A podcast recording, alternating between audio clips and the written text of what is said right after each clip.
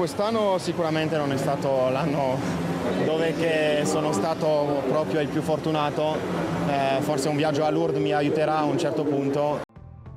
E queste sono le parole con cui Leclerc ha voluto commentare l'ennesima sfiga di questo campionato. Questa volta ha avuto un cedimento dell'idraulica nel giro di formazione andando a muro.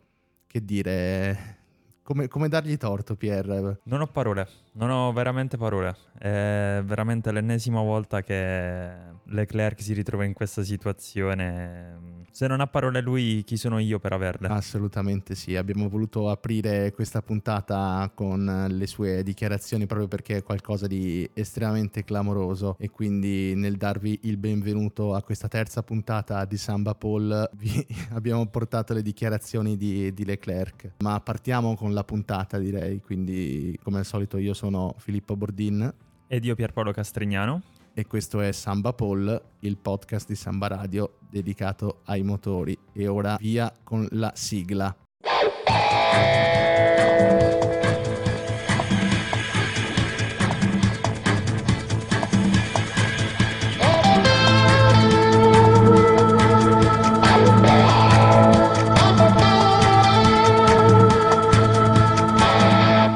E dopo la nostra fantastica sigla direi di proseguire e parlarvi del Gran Premio del Brasile o di San Paolo, a seconda dei naming rights come lo volete chiamare, che si è svolto questo weekend con tanto di sprint race. Quindi c'è tanto da dire, c'è tanto lavoro da fare. Partiamo con il venerdì, che dici Pier? Sì, ricordiamo che è il terzo weekend di fila. Esatto. Quindi Dateci un po' di tregua. Sì, un po' di tregua ci serve, ragazzi. Siamo pieni pieni di lavoro. Può sembrare semplice, ma ci sono, di, ci sono parecchie cose da fare. Però ci divertiamo nel Assolutamente farlo, sì, lo facciamo più che contenti. volentieri per portarvi notizie fresche, commenti. Insomma, siamo sempre a vostra disposizione. Ecco, anche se volete scriverci per darci qualche vostra opinione o chiederci un commento su qualche situazione particolare potete benissimo farlo. Abbiamo anche un indirizzo email sambapol.sambaradio.gmail.com ma se volete potete anche mandarci dei messaggi su Whatsapp che poi commenteremo in trasmissione. Ecco. Esatto, anche su Instagram. Anche su Instagram siamo, lo, lo ribadiamo anche questa volta, seguiteci, ci fate veramente un grande piacere. Ma ritornando alla, alla gara, quindi formato sprint race, il secondo di tre, di queste ultime tre gare. Assolutamente. Si ritorna con questo format. Questa volta la pista si presta, si presta, Si presta, al formato si sprint presta. race. Rispetto... Ma Interlagos è un circuito spettacolare da questo punto di vista, ecco. Regala grandi emozioni. Assolutamente sì, assolutamente sì. E quindi venerdì con una sola sessione di prove libere. Come sempre, come ogni formato sprint race che non ci fa capire in che direzione stiano andando le scuderie, non si capisce chi sarà il favorito, i passi gara eh, sono completamente e puramente illusori perché Esatto. girano veramente pochissimo, chi gira con, con macchina scarica, chi gira con, con gomme hard, chi, E chi gira con gomme In, medie. in aggiunta diventa anche più complicato trovare l'assetto perché hai due sessioni di qualifica da fare e una gara sui 100 km con macchina più scarica, per cui nel trovare un bilanciamento adeguato diciamo che le cose sono complicate, ecco, sono complicate. Sono complicate e lo sa bene la, la Mercedes.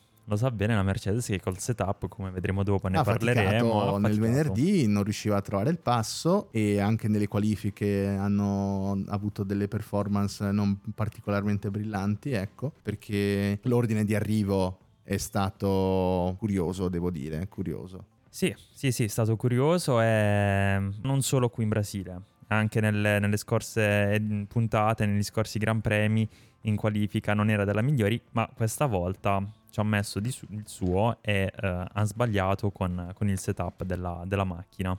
Sì, eh, che dire, c'è stato un problema a configurare la macchina e ci siamo ritrovati con un quinto e un ottavo posto di George Russell eh, che ha preso però penalità ritrovandosi mh, a fare impeding nei box per l'ennesima volta, questa volta sanzionato dalla FIA, ecco. Ma perché non c'era Verstappen tra i, tra i diversi impeding, quindi stavolta hanno, hanno penalizzato tutti quelli che avevano osservato.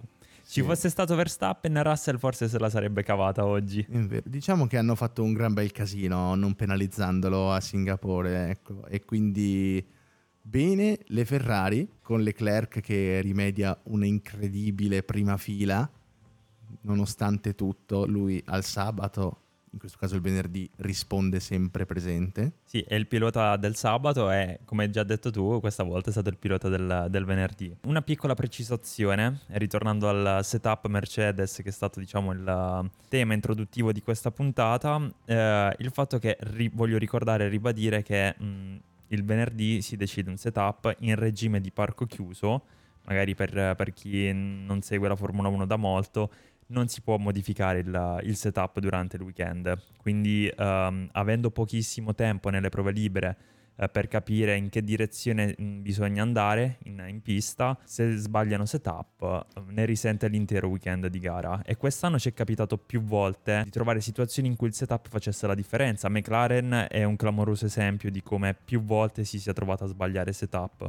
Sì, sì, assolutamente. McLaren ha avuto una macchina che ha avuto un andamento altalenante, devo dire, soprattutto da quando diciamo, l'hanno resa vagamente competitiva. Trovare il setup giusto è stato molto difficoltoso in diverse piste. Il problema che ha avuto Mercedes appunto in questa settimana tant'è che in un'ora di prove libere diciamo non sono riusciti a trovare la quadra ed è difficile obiettivamente perché hai pochi giri a disposizione perché devi provare anche la qualifica e quindi ti ritrovi spesso a andare sulla prima cosa che ti fa fare qualche giro buono, tre o quattro stiamo parlando. Esatto. Ma parliamo di Ferrari. L'avevi già introdotto tu, Phil? Ho cambiato discorso, scusatemi. Ritorniamo con il secondo posto di, di Leclerc. Ottimo, ottimo risultato. Buon giro, buon giro tenendo conto che la qualifica è stata interrotta diversi minuti prima del termine consueto, diciamo, per via dell'uragano che si è abbattuto su Interlagos, costringendola a chiudere anticipatamente la sessione, che tra l'altro ha distrutto pure una tribuna. Ah, non lo sapevo, questo della tribuna non lo sapevo, quella della, della tempesta, eh, sì, si vedevano quei nuvoloni grigi in, in lontananza e non erano promettenti. Chi ne ha approfittato? Verstappen, come sempre cioè, Verstappen, anche l'uragano, la tempesta, è indifferente. Cioè, nonostante uh, si sia trovato in una situazione molto dinamica, cioè una tempesta imprevista, uh, che arriva nel giro di pochi minuti, lui è stato il primo a scendere in pista per non correre rischi. Il primo è sceso due minuti prima per affrontare al meglio la pista ed essere il primo a segnare il giro. Tutti gli altri piloti ne hanno risentito, ovviamente, che hanno girato dopo. Verstappen e Leclerc eh, ce l'hanno fatta. Leclerc, ricordiamo che quando è uscito dalla macchina non sapeva nemmeno come l'avesse fatto quel giro. Cioè, gli sembrava anche un giro quasi da, da buttare, invece gli è balza la seconda posizione. Sì, assolutamente, anche se devo dire non, non, mi stupisce particolarmente il fatto che Leclerc non abbia idea di, di, come faccia a trovarsi lì. Credo che è un pensiero che abbiamo un po' tutti da questo punto di vista, ma la vera sorpresa di questa sessione di qualifiche sono le Aston Martin, con Lance Stroll in terza posizione e Fernando Alonso in quarta. Le Aston Martin, dopo gli ultimi due Gran Premi in cui avevano deciso ormai di partire dalla pit lane, sempre per, um, per, il regime di parco chiuso e il setup sbagliato, questa volta ci portano due, due vetture uh, capaci di, registra- di, di, registrare il terzo e quarto posto. Con Stroll, signor Stroll se ci sente, congratulazioni per suo figlio che ha raggiunto appunto la, la seconda fila piazzandosi addirittura al di sopra del suo compagno di squadra Fernando Alonso e non è il primo diciamo scemo del villaggio. è, un bel, è un gran pilota, quindi complimenti a Stroll, questa qualifica sì. meritata. Meritatissima, meritatissima e Aston Martin che si rivelerà se vogliamo la sorpresa del weekend, ma questo lo vedremo più avanti, ecco. Invece chi continua la prestazione in qualifica deludente è il buon Sergio Ceco Perez sì, sì, noi qui abbiamo le, l'ordine d'arrivo della qualifica, stavo sc- scorrendo il, la pagina perché non lo trovavo, sta lì in fondo. Però dai, è, è riuscito a qualificarsi nel Q3. Sì, sì. Quinta um... fila, nono posto. Dai, complimenti, è arrivato in Q3. Mm, non è succede tutto relativo. Spesso. È tutto, esatto, non succede spesso, quindi è un'ottima posizione, direi. Per Perez, considerando gli ultimi 10 Gran Premi in cui a volte, nella maggior parte dei casi, non arrivava nemmeno al Q3. Decisamente, decisamente. Chi ha faticato un pochino di più sono... Anche Piastri non è andato proprio esatto, benissimo. Esatto. Piastri il più... A... Allora, già la McLaren di per sé è, alta, è, stata un po' incostante, ha sbagliato più volte i, i, setup e non a caso oggi mi sto concentrando su questa cosa dei setup proprio perché negli ultimi Gran Premi molte scuderie sono, sono state penalizzate da una, da una scelta errata del, del, setup. McLaren è stata la più incostante, ma Piastri ancora di più rispetto al suo compagno di squadra mh, mm, ci porta sempre dei risultati. Solamente decimo. Diciamo che il suo mh, mm, percorso sia un po' rallentato rispetto alle prestazioni che ci aveva fatto vedere quest'estate e anche questo autu- inizio di autunno, diciamo, verso settembre. Sì, è ancora un rookie, quindi ehm, va bene così. Vedremo l'anno prossimo servirà un po' più di maturità, crescerà come pilota, è sulla buona strada. Sicuramente, sicuramente. Poi va detto che appunto essendo un rookie gli viene più difficile se vogliamo trovarsi con una macchina che non è esattamente omogenea sulle piste, ecco. Dodicesimo posto e undicesimo posto per le due AS che si ritrovano appena fuori dal Q3 per pochissimo, 57 millesimi se non sbaglio, quindi complimenti alle ass, anche perché è buono arrivare in Q2 ecco, a questo punto della stagione, considerando che hanno tenuto davanti le Williams e le Alpine, oltre a ovviamente Alfa Tauri ed Alfa Romeo. Il solito discorso, nel senso che um, Haas, uh, motorizzazione Ferrari, è in qualifica più volte ci hanno sorpreso. Negli ultimi Gran Premi, ma anche durante il corso del campionato, più volte sono state in grado di sorprenderci. Questo ci fa capire come il motore Ferrari spinga. E il problema è appunto legato al, diciamo, all'aerodinamica, ai limiti della, della vettura, ma il motore di per sé, quando la macchina è scarica quando è impostato sul regime di massima potenza e non si risparmia nulla, spinge e ci, i risultati si, si, vedono. Esatto, esatto, i risultati si vedono, quindi complimenti se vogliamo agli ingegneri che hanno trasformato un motore inaffidabile in un motore che macina chilometri garantendo comunque prestazioni ottimali. Parleremo dopo del, dell'affidabilità dai, considerando tratta... quello che, che, è avvenuto, però sì, sono d'accordo con te rispetto all'anno scorso. altri problemi, ecco, se vogliamo, quelli avuti da Leclerc, come dicevamo in apertura, ma passiamo direi al sabato, sabato con qualifiche che ripropongono se vogliamo uno schieramento sostanzialmente simile a quello del venerdì, ma quello che è veramente diciamo ci ha regalato qualche sorpasso in una gara tutto sommato non particolarmente brillante dal punto di vista dello spettacolo è la sprint race. Sì, sprint race con, con qualifiche shootout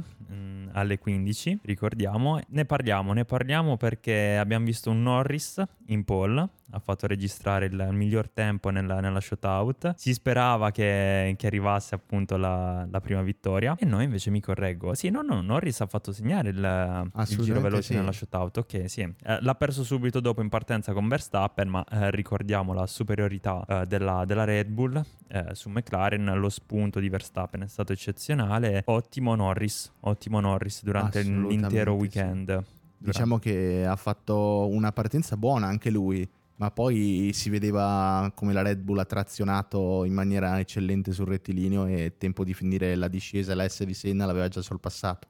Ma sì, l'abbiamo visto mh, mm, nel Gran Premio del Messico, quando appunto la, le due Red Bull, sia quella di Perez che di Verstappen, sono partite a razzo. Le Ferrari erano partite bene, ma non è stato sufficiente. Le due Red Bull volavano e anche questa volta Verstappen, ottimo spunto alla prima curva, aveva già chiuso il sorpasso e ciao.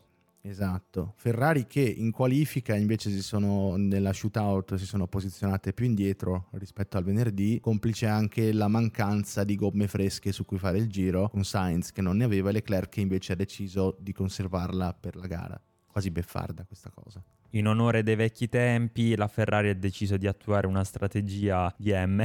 no, posso dire, ah, per me hanno fatto bene, era comprensibile, anche perché la domenica la strategia più veloce diceva di usare due rosse, ovviamente i punti grossi li fai la domenica, non tanto il sabato con la sprint race. Sì, col senno di poi no, però effettivamente come strategia mh, poteva starci, solo che è stata tanto sacrificata eh, la sprint race e ricordiamo che non devi performare soltanto la domenica, il campionato si vince con un solo punto, l'abbiamo visto nel 2021 e i punti nella sprint race servivano, le prestazioni sono state deludenti, si poteva ottenere molto di più, piloti Ferrari in, in fondo e ricordiamo che c'era anche stato qualcun altro con, con gomma usata tipo Perez, ma Perez il terzo gradino, è riuscito ad ottenerlo, la Ferrari no. Perez uh, guida una Red Bull però. Però è Perez. Vero, ma non può sbagliare sempre. Qualche volta dice anche fortunato.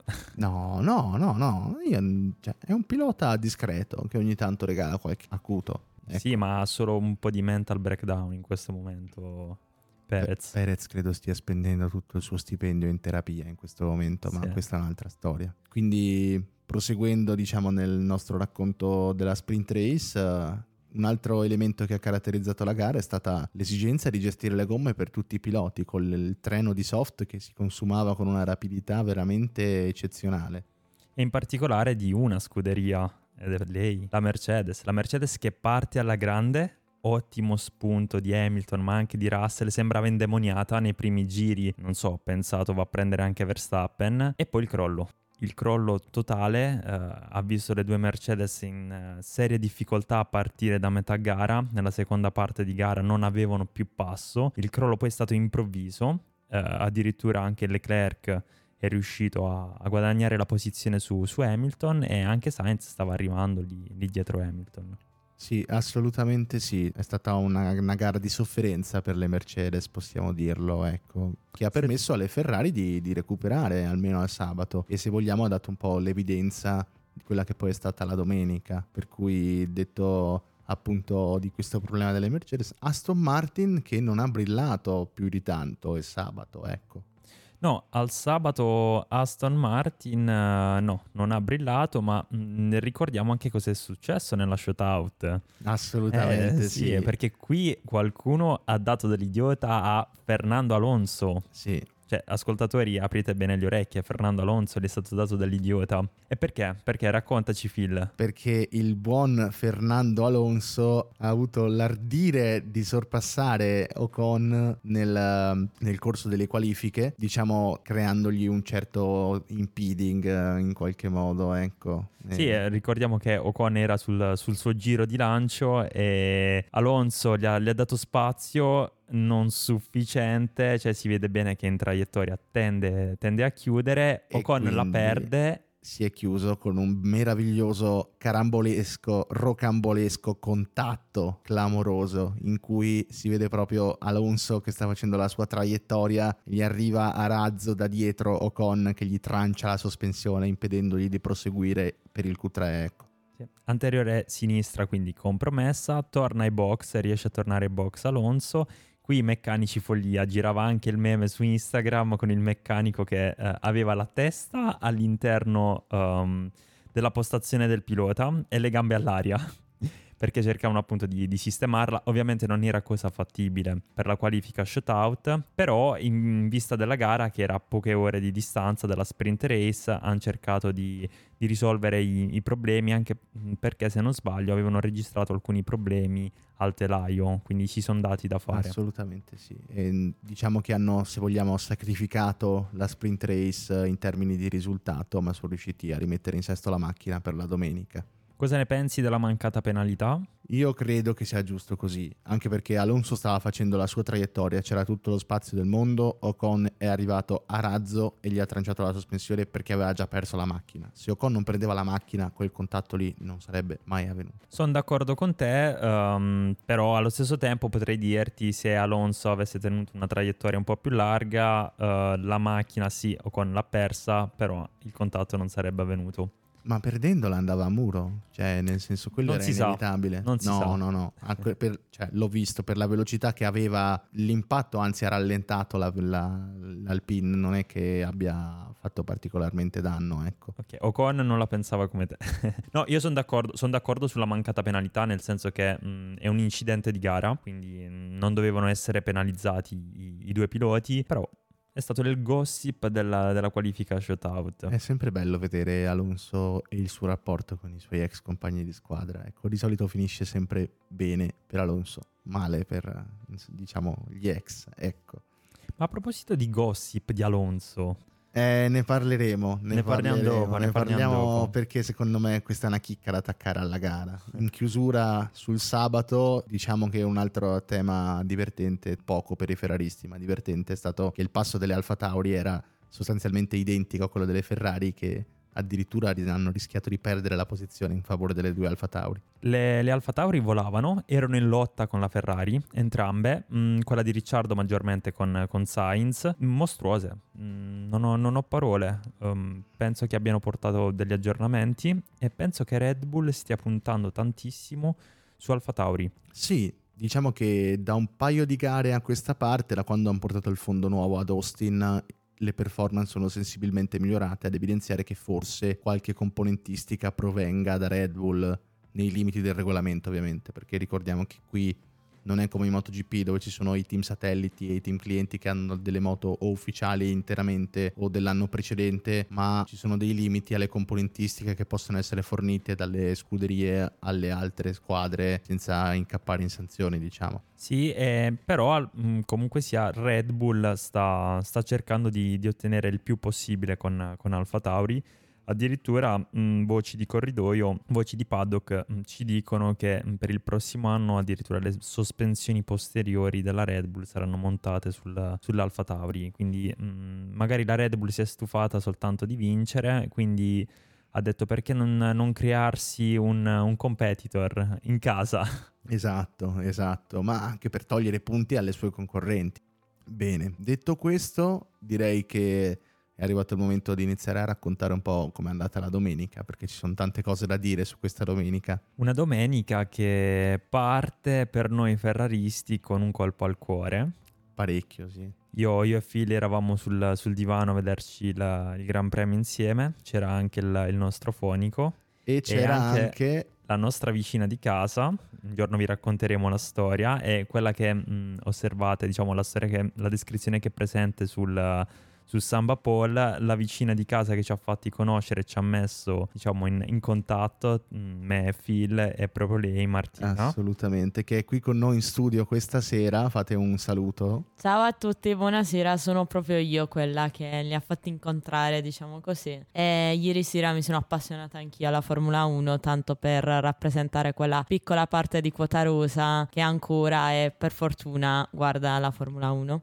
È giusto, è giusto, segnaliamo questa cosa, ci sono tante ragazze appassionate di Formula 1 ed è giusto dare spazio anche alle pilotesse donne perché se quest'anno non c'è stata nessuna gara con la cosiddetta Formula femminile che una volta si chiamava W Series dal prossimo anno vi ricordiamo che ogni team dovrà avere almeno una vettura sponsorizzata nel campionato femminile e dovrà avere un pilota femminile all'interno di questa categoria che farà da contorno assieme alla Formula 2 e alla Formula 3 alla Formula 1 e quindi sarà trasmessa in televisione. Grande traguardo direi per noi donne. Sei contenta Martina? Certamente. Eh, specifico che Martina era qui anche le altre volte in, in studio e era dietro al mixer, quindi ci ha aiutato e la ringraziamo.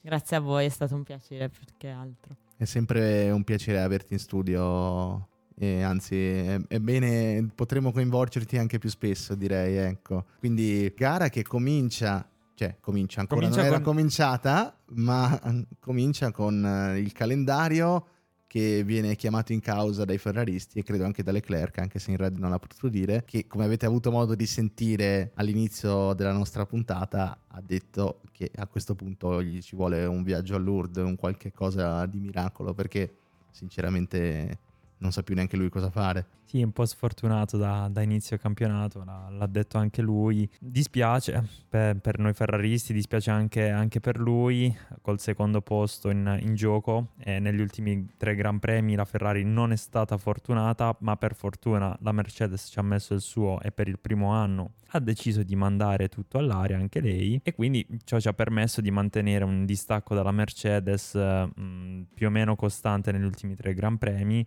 quindi dispiace anche per questo, mh, mm, va così, eh, sono le corse, sono le gare, fa ridere, fa anche piangere. No, fa piangere, fa piangere. Fa ridere perché mh, mm, diciamo che in questi casi uh, non bisogna piangersi addosso. Il problema che è successo a Leclerc non si sa ancora bene la, quale sia la sua natura. Non hanno voluto approfondirlo, però io ti assicuro che l'atmosfera era funerea. Puoi chiedere anche a Martina qual era il mood, diciamo, a casa di Pierre mentre stavamo guardando il povero Carletto a muro. Esatto, esatto. Per essere la mia prima gara di Formula 1 che ho visto E parentesi, ho anche visto la sprint race io, quindi mi sono informata davvero bene. È stato un po' triste per me perché da brava italiana, ovviamente tifavo Ferrari, non me l'aspettavo, posso dire che non me l'aspettavo. E mi dispiace ancora di più perché anche da brava donna posso dire che lui è il mio pilota preferito, per non dire il più bello in gara. Eccola, certo, certo. eccola, si può dire qui che è molto ambito, anche se se non sbaglio lui adesso si è già casato di nuovo, quindi Purtroppo sì, non posso prendermelo io. ecco, ecco, e quindi Ah, non lo sapevo che fosse già fidanzato, mi è nuova Una nuova questa. chicca. Eh sì, eh sì. Non- Gossip rusa questo lo chiamano. Va bene, comunque Martina non, non verrà più a vedere Formula 1 qui con noi, cioè con noi, verrà in studio, ma Formula 1, considerando come è iniziato il Gran Premio, penso che eh, non lo vedrà più con noi. Mi dispiace Martina. Va bene, accetterò questa sconfitta per un bene maggiore che sarebbe quello di vedere la Ferrari in posizioni più alte, diciamo così. E quindi dopo i, i piantini per l'inizio della gara, la- si le macchine si avviano per effettuare la procedura di partenza. E cosa succede all'inizio, in partenza, sul primo rettilineo?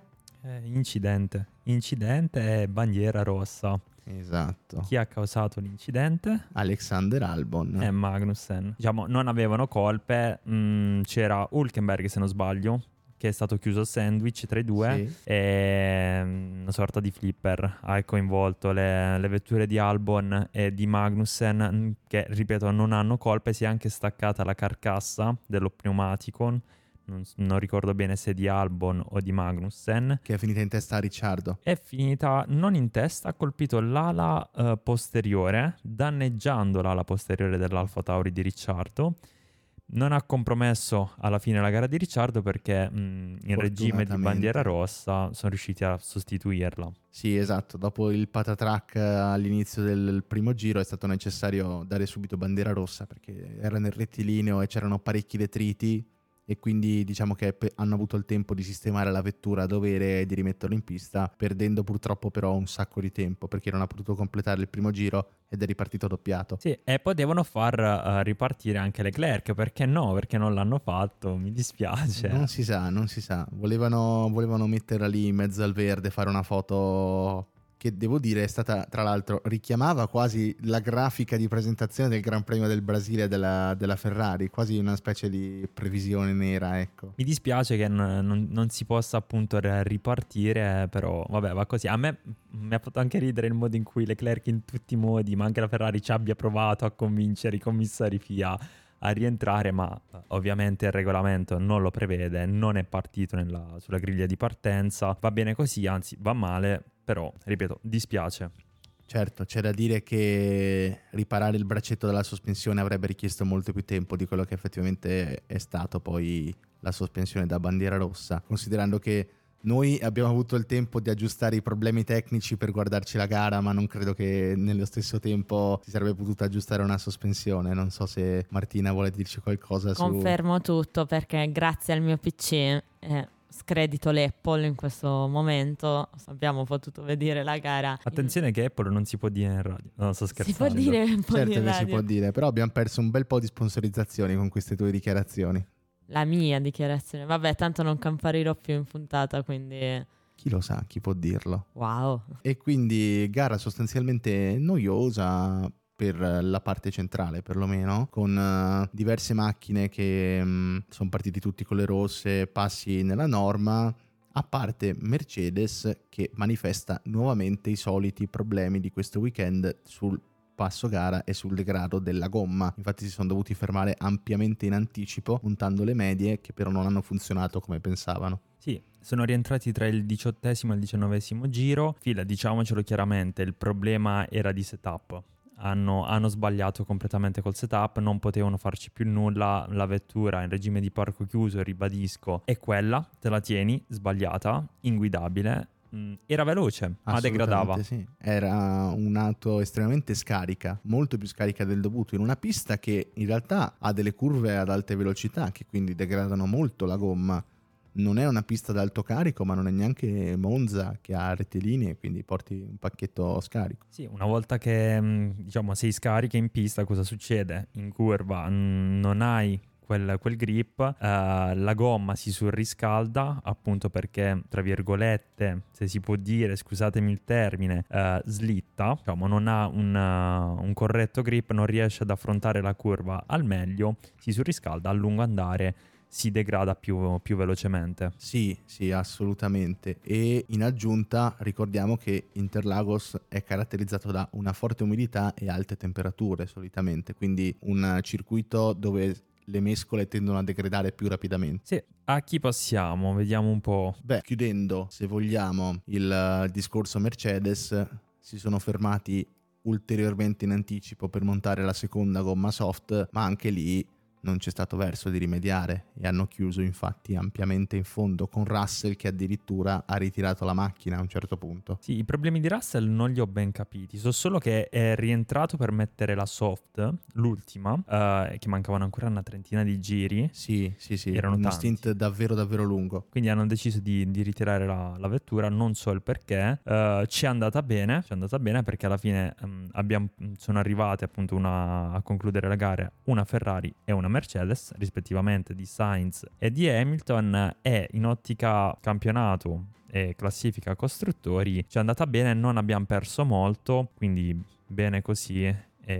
è da tre gare che eh, Ferrari mm, diciamo, è sfortunata, non concretizza e non massimizza il risultato, ma la Mercedes è stata in grado di fare peggio. Assolutamente sì, infatti sono due o tre gare ormai che Ferrari non brilla, ma Mercedes brilla altrettanto meno. Non so se sia perché hanno abbandonato la macchina, non credo, anche perché se non sbaglio ad Austin avevano portato aggiornamenti, correggimi se sbaglio. Eh, penso di sì, ma mh, mm, comunque sia mh, mm, stai giocando un secondo posto nel campionato costruttori perché abbandonare la macchina?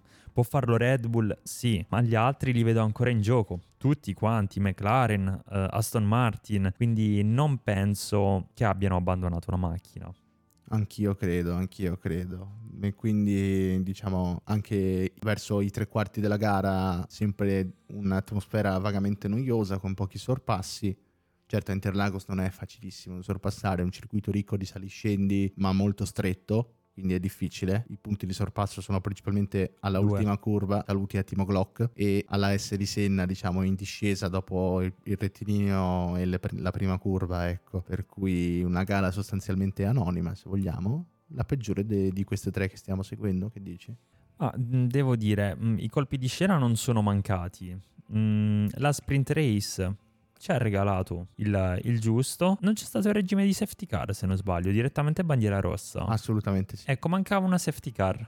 Bandiera Manca... rossa, e... però in generale pochi, cioè, pochi sorpassi, poche lotte agguerrite, tranne in quella che, a cui stiamo per arrivare, diciamo. Sì, l'ultima. E in generale un, una bagarra un po' ordinaria con pochi ma molto importanti colpi di scena tra cui quelli ovviamente che abbiamo detto all'inizio e questo che vi stiamo per raccontare che riguarda niente meno che Fernando Alonso e Sergio Perez.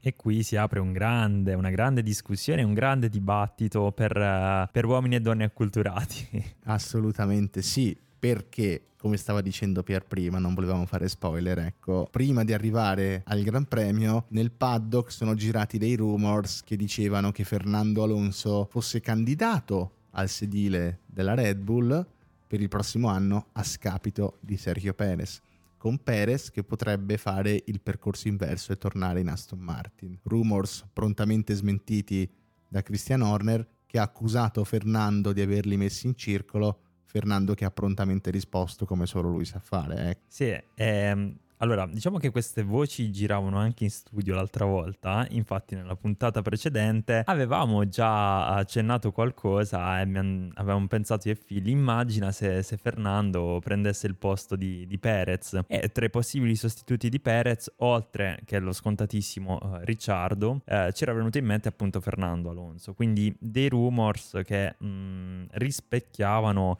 il clima in Formula 1 del, dell'ultimo periodo. Certo, non imprevedibili, ecco. Eh, ma a fine gara Christian Horner mi sa che si deve rimangiare le parole. Certo, certo, perché sul finale, dopo una serie di sorpassi e controsorpassi con Perez che prima passa Fernando all'inizio del penultimo giro gli sta davanti, Fernando che fa ricaricare la batteria in tutti gli, i settori alla fine del primo settore e in tutto il secondo settore, per poi dare giù completamente l'RS sul rettilineo finale, tira una staccata da paura all'esterno sulla S di Senna in discesa e chiude il sorpasso su Perez che poi non ne ha più e non riesce a riprenderlo tranne sul finale arrivando in volata al traguardo dove Fernando si posiziona davanti per soli 53 millesimi. Qui uh, continua quello che era già iniziato con, con Perez, un qualcosa che non è positivo, un pilota che è in serie difficoltà e, e lo, si, lo, si, evince, ha, ha una guida una Red Bull, aveva molto ma molto più passo di Fernando Alonso. Io non mi capacito di come si mh, sia fatto mh, risorpassare da, da Alonso Alonso, cioè, eh, capisco bene che Alonso abbia studiato, abbia mh, mm, studiato la sua strategia uh, per sorpassare Perez, ma Perez ha avuto 10 giri per studiare Alonso, è stato in scia, stava sempre sotto il secondo, surriscaldando anche le gomme, usciva male in, uh,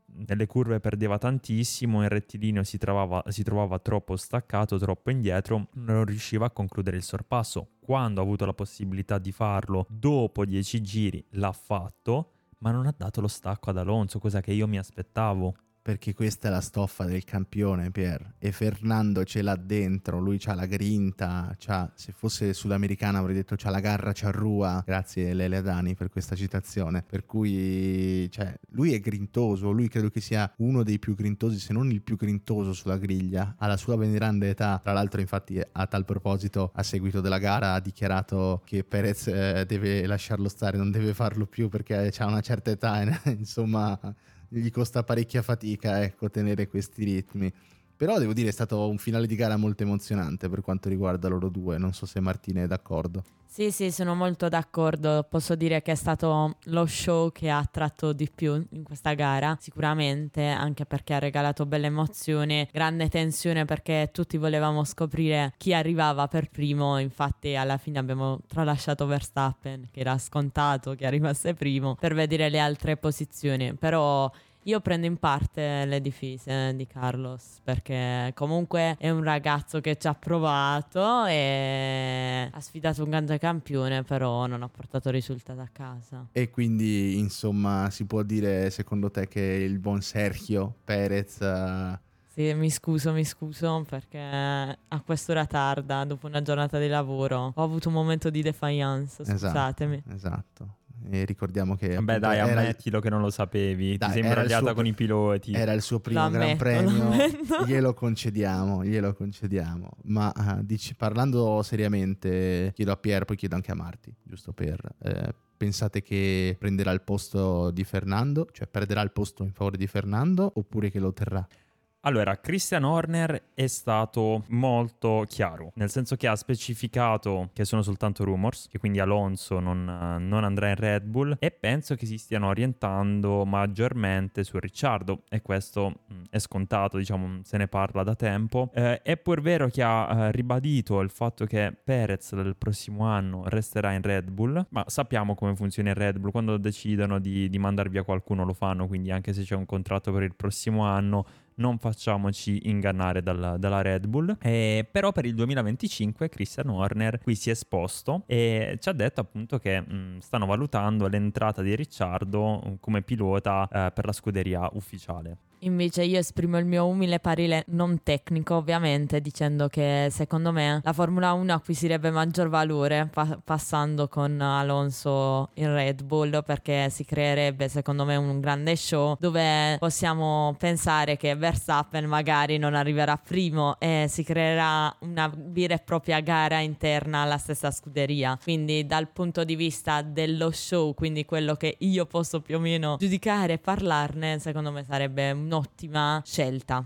E questo è assolutamente vero, siamo tutti Verissimo, d'accordo. Assolutamente. Non... Piccolo aneddoto su, su, Alonso, l'ho sentito oggi, non mi ricordo dove, ma l'ho sentito praticamente quando, quando, era giovane e stava facendo i test per diventare appunto pilota. Praticamente era in un circuito, non so bene il nome, lo sto raccontando giusto così, piccolo, ripeto, piccolo aneddoto. E ha iniziato a piovere sul, sul circuito e quindi i tempi si sono alzati e lui è sceso in pista con, con la sua vettura per, per, fare il giro e appunto confrontarsi con gli altri piloti e nel caso appunto superare la, la prova. E praticamente al terzo giro ha fatto registrare un, un tempo che era un secondo più veloce di tutti gli altri piloti che partecipavano. E la cosa bella è che mh, appunto gli arriva un, un team radio dove gli dicono vai piano sta piovendo siccome la vettura non era sua lui era in, cioè, stava facendo appunto delle prove appunto per, uh, per diventare pilota e quindi doveva stare attento altrimenti erano danni per la scuderia. E lui risponde non stavo soltanto scaldando le gomme. E girava cioè scaldando le gomme girava un secondo più veloce degli altri quindi veramente un, un mai campione. banale lui mai banale anche nelle dichiarazioni. Lui è tutto a tutto tondo eh, diciamo che ha le, palle, c'ha le palle quadrate ecco si può dire si può dire. E quindi beh eh, parlando dell'ordine di arrivo Verstappen di cui non abbiamo mai parlato perché non eccezionale ma ha fatto sempre le sue solite cose con il podio che si chiude con il secondo posto di un brillante Lando Norris che partiva più indietro ricordiamolo il venerdì rispetto al sabato e un terzo posto come inizio stagione di Fernando Alonso, seguito appunto da Perez con Stroll che conquista la quinta posizione. Quindi Aston Martin che in gara ha brillato, ha brillato. Che ne dici Pier? Aston Martin sì, ha brillato sì, era, era, sul pezzo, questo weekend gli è andato bene, sembrerò ripetitivo, ma quest'anno come non mai ho visto come la dif- facesse la differenza il setup, cioè capire subito il comportamento della vettura durante le, le prove libere. Per portarla appunto in qualifica in gara uh, perfetta. Quindi la scelta del setup è stato fondamentale in questo campionato, a parte per Verstappen che potevano mettergli pure una, un, un'ala carica che si utilizza a Monaco, su, qui in Brasile avrebbe vinto ugualmente. Però a parte per lui, tutte le altre scuderie sono state sempre molto attente nella scelta del setup. Una piccola variazione, magari errata, ha compromesso il, il lavoro svolto da, dalle scuderie e dai piloti. Passando alle posizioni successive, buon piazzamento di Carlos Sainz che chiude sesto, rosicchiando qualche punto alla Mercedes che è finita indietro per i problemi che vi abbiamo appena detto, seguito da Pierre Gasly, Lewis Hamilton, Yuki Tsunoda ed Esteban Ocon. E questa era la top 10, quindi entrambe le Alpine a punti era da un po' che non si vedevano, devo dire.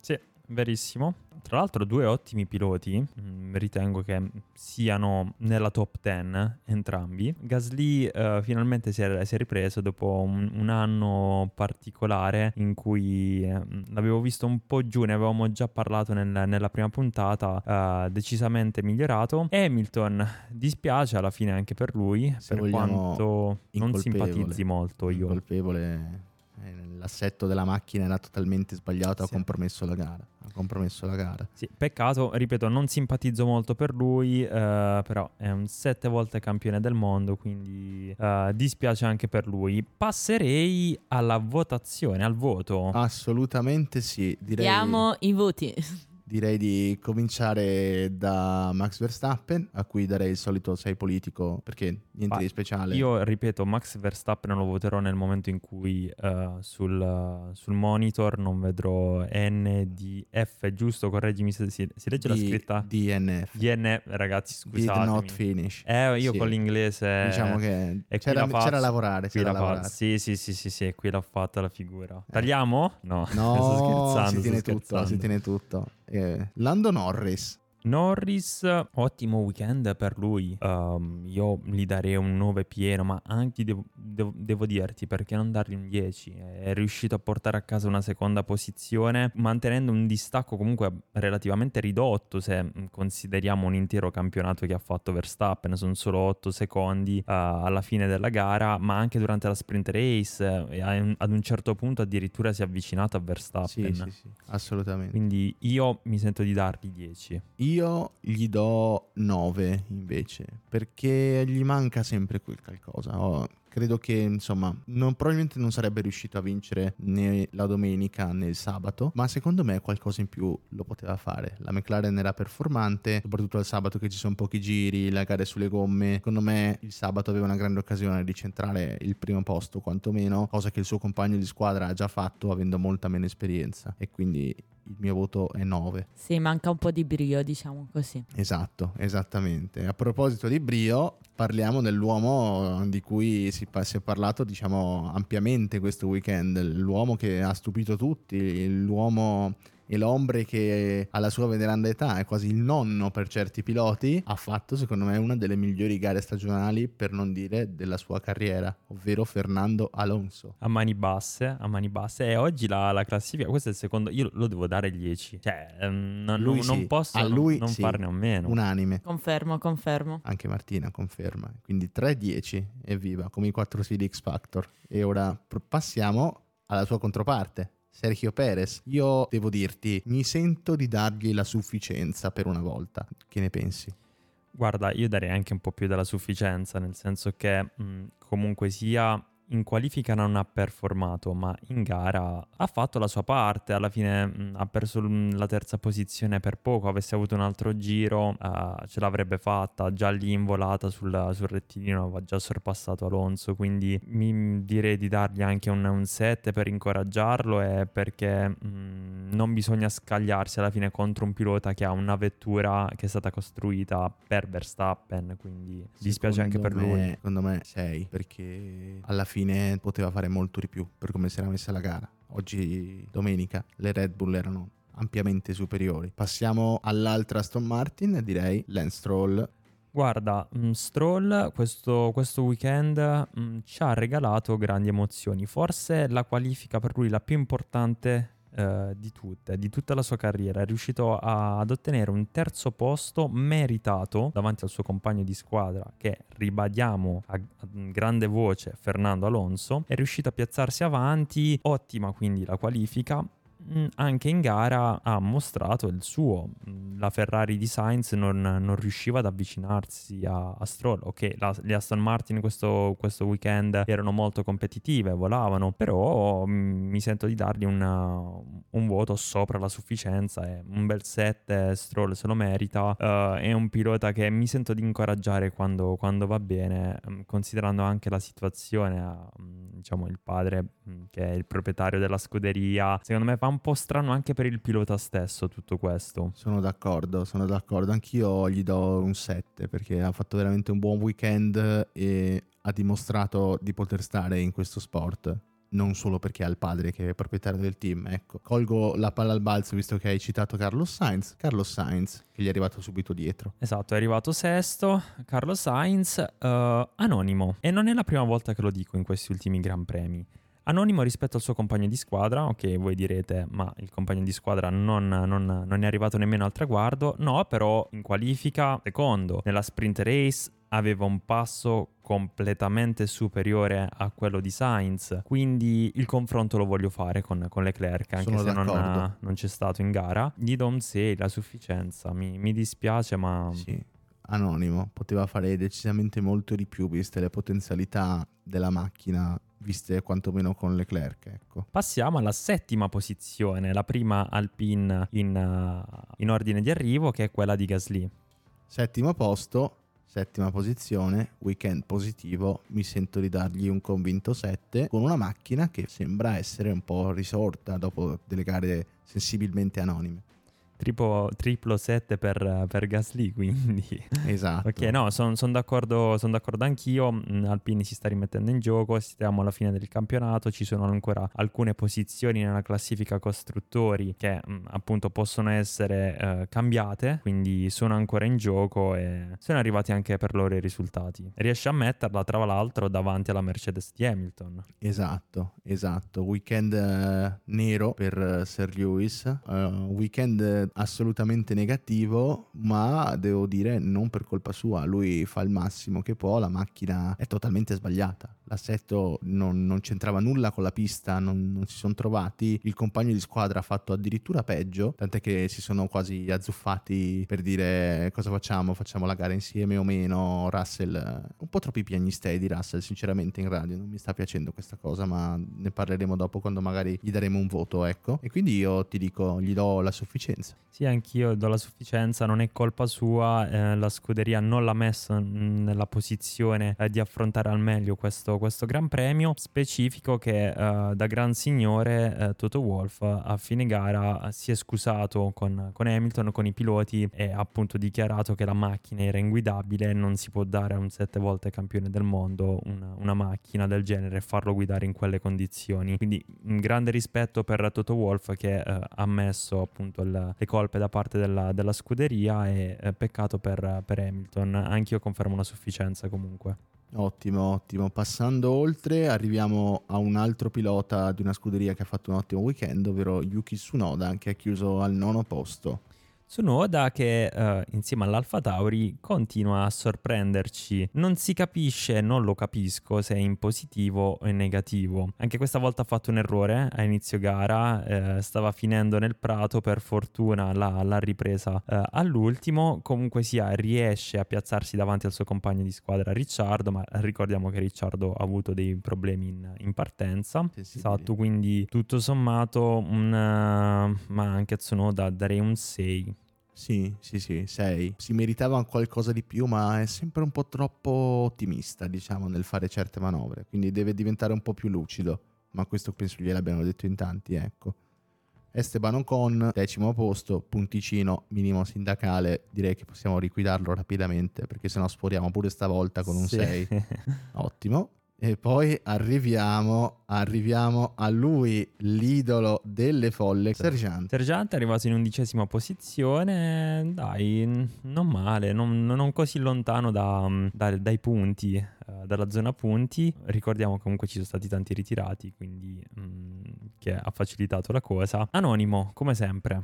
Sì. Un 5 è l- la media dei voti che darei a Sergiante, tra l'altro. Dai, onesto, onesto. Passiamo Nico Hulkenberg. ad Hulkenberg con, con la Haas che, come detto prima, uh, in qualifica Brilla. ci regala sempre emozioni. Poi, poi, in gara addirittura più volte è arrivata nel Q3. In gara si perde. Questo ricorda tantissimo la Ferrari. Comunque ha chiuso dove era arrivato. Eh. Sì, sì, sì. Quindi, mm, boh, sfortunato il suo compagno, ma sufficienza politica. Sì. Ottimo. Ricciardo? Ricciardo sfortunato. Sì. Sfortuna- tanti piloti sfortunati in questo, in questo Gran molto, Premio. Molto, molto, molto sfortunati. Diciamo che mh, mm, le loro posizioni non rispecchiano la loro bravura all'interno dello stesso Gran Premio, ma bensì di variabili esterne come la scelta di setup sbagliato, uh, la sfortuna come l'idraulica di Leclerc, uh, Ricciardo che appunto uh, riceve la carcassa di uno pneumatico sulla sua ala posteriore, un po' sfortunati in, in generale durante questo, questo, weekend di gara. Ma mh, mm, a Ricciardo comunque mi sentirei di dargli un, anche a lui una sufficienza per incoraggiarlo, non, non ha colpe. Do un 6,5 per, per la sprint race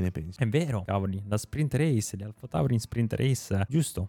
Giusto, me ne ero completamente scordato, Mi ero, ero concentrato sulla, ad analizzare quella che è stata la gara, però Ricciardo durante la sprint race, bravissimo. Sì, sì, sì, sì, correggo il mio voto a 6,5 con tutto il, il set. Ottimo, ottimo. I, Infine, prima di passare ai ritirati, Oscar Piastri, anche lui sfortunato nel, nella bagarre di inizio gara, comunque un weekend non brillante, mi sento di dargli per le potenzialità che ha espresso un 5. Sì, darei 5,5, ma anch'io sono d'accordo con te, Piastri non ha brillato, non ha brillato, il suo compagno di squadra è arrivato secondo, anche in qualifica non, non è stato sorprendente. Passiamo ai ritirati.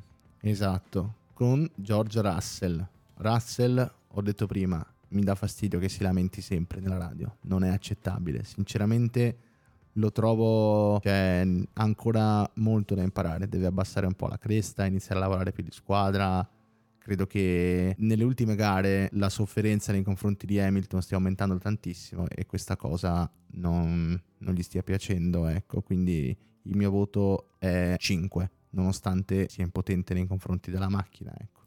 Sono d'accordo con la prima parte, un po' meno con il voto, per il semplice motivo che um, Russell, ricordiamo l'anno scorso, forse si era convinto un po' troppo di riuscire a battere facilmente il suo compagno di squadra, Hamilton, quando invece Hamilton magari aveva già capito che um, la Mercedes non era una vettura performante l'anno scorso e um, ha lavorato col team per arrivare a quella che è la Mercedes oggi, comunque sia migliore di quella dell'anno scorso. E quest'anno invece la situazione si è invertita e, e dopo il, diciamo, l'incidente in cui Russell è andato a Murro, eh, è a Murro? muro. Diciamo, sono iniziati i problemi per, per Russell, sono iniziati non, non benissimo, però comunque sia in questa gara aveva un passo superiore ad Hamilton anche nella sprint race, quindi uh, anche qui la sufficienza mi sento di, di dargliela. Comprendo, comprendo. Beh, eh, direi che Bottas, Joe, Magnussen e Albon possiamo dargli una sorta di sei politico, nel senso che non si sono mai fatti notare, però a quanto pare erano lì. Partirei, cioè partirei, chiuderei con il dare un voto a chi non ha nemmeno fatto il giro di formazione, ovvero Charles Leclerc.